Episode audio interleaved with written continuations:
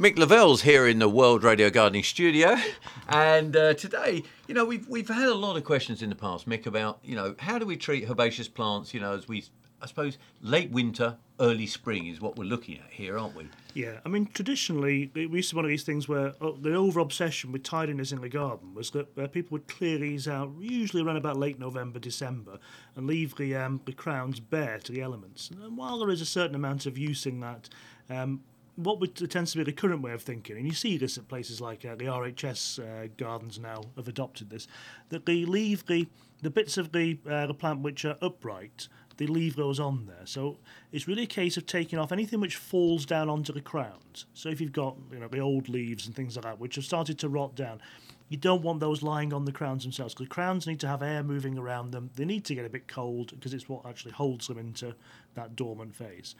But the upright growth on there gives a little bit of structure in the garden. It's a great place for uh, not only for beneficial insects to hide, but also for some other insects and uh, seeds which are left there, which are good for overwintering birds. And of course, they're, they're very important in the garden. And they uh, they also give a little bit of protection against the worst of the winter weather uh, across the crowns in the garden anyway. However, you could argue that because you've left all that, you you can leave spaces for the slugs to overwinter, and you just mentioned pests. You could leave pests to overwinter. So, mm. in theory, you could argue against leaving it a bit, of you know, the tops on and a bit of extra leaf around the base, couldn't you? Well, this is precisely what the argument always was against it. it However, is, the, the difficulty there is that, and all the things which eat the slugs and all the things which eat the pests have nothing to eat, and so of course they die out far more quickly. The predators always die out more quickly than the prey, and so all of the beneficial things in the garden tend to have um, a, a, knockback, which means that the pest um, uh, populations can actually recover more quickly, uh, unbridled as they are by any sort of predatory um, or, uh, activity by their normal enemies. So that's the the thinking behind it, you reckon, Mick? Well, it is, yeah. And, and actually, this you may think, oh, this crackpot, what's he on about these hippie ideas? This is actually exactly what's done in glasshouses now commercially. Say, for instance, things like pepper crops, cucumbers, tomatoes.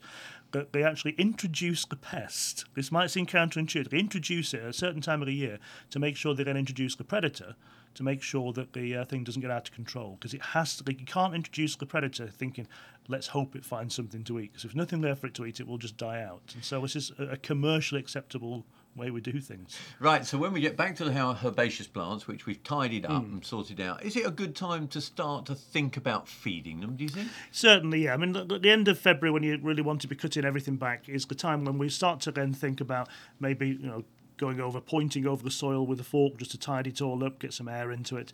And it's an ideal time to give a feed. What you don't want to do is give a feed which is going to be instantly all readily available in the soil. So the thing you want to have is something which is going to be a temperature release or a slow release. Uh, ideal things, if you don't really want to worry about too much, are things like fish blood and bone, bone meal, uh, hoof and horn, these sorts of things which you can put around in the soil. And the bacterial action in the soil then breaks them down and gives a steady supply of nutrients up until around about April time, when by that time the, the growth of the plants will really be exceeding the amount of uh, the boost of nutrients which have been given there. And that's the time to start giving some of these, uh, maybe a liquid feed or some more instantly available food for them so that they will actually uh, really take it up quickly and grow. If we've got a good compost heap, is it a good time to put compost around or does that again encourage some of the slugs and pests to hide? It does. What I would say about compost is that you don't apply compost around herbaceous plants until such time as the, the crowns have actually come into um, active growth. What's the so, reason for that? Then? Well, you can get something called crown rot because if you get the compost, particularly bear in mind if you put compost down, things like blackbirds in the garden come around, they start to chuck it about, and it can end up on top of the um, the crowns themselves. And so what we want is we want the, the leaves to be up and away, so there's no crown to rot. So if you put the compost in amongst them, and garden compost or something which will break down, you don't want to use anything which is going to stay for a long time. So a garden compost or mushroom compost, something like that, around the base of them will actually suppress weeds whilst uh, holding in moisture and nutrient in the, the soil and, and, encouraging things like ground beetles, which eat slugs and other uh, soil-borne pests. So you put that around the base of them, and then eventually, by the time it starts to rot down and reveal the soil underneath, the canopy will have closed up above them of the herbaceous plants, and you will have good weed suppression for the rest of the season. Is it a good time to also put uh, start to put stakes in, or is it a bit too early, really?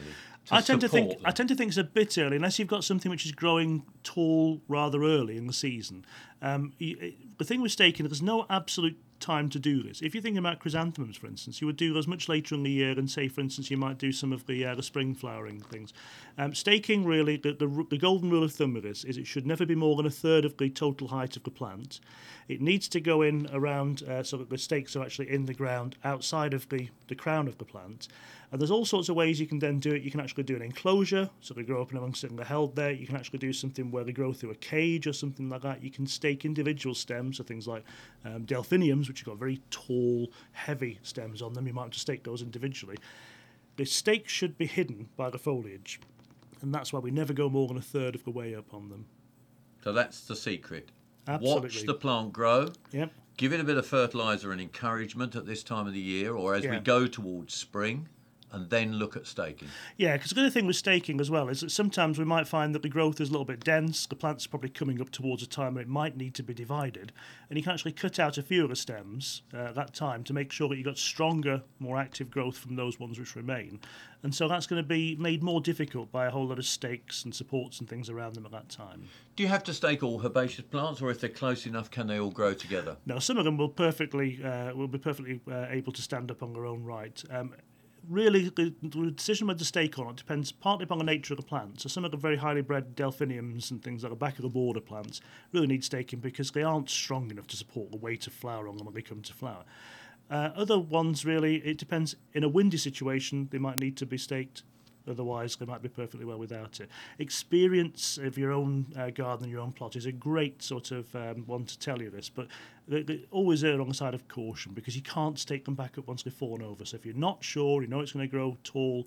Uh, Put, put some staking around the base of it, always err on the side of caution. It doesn't need to be particularly elaborate or expensive. Homemade staking's invariably the best.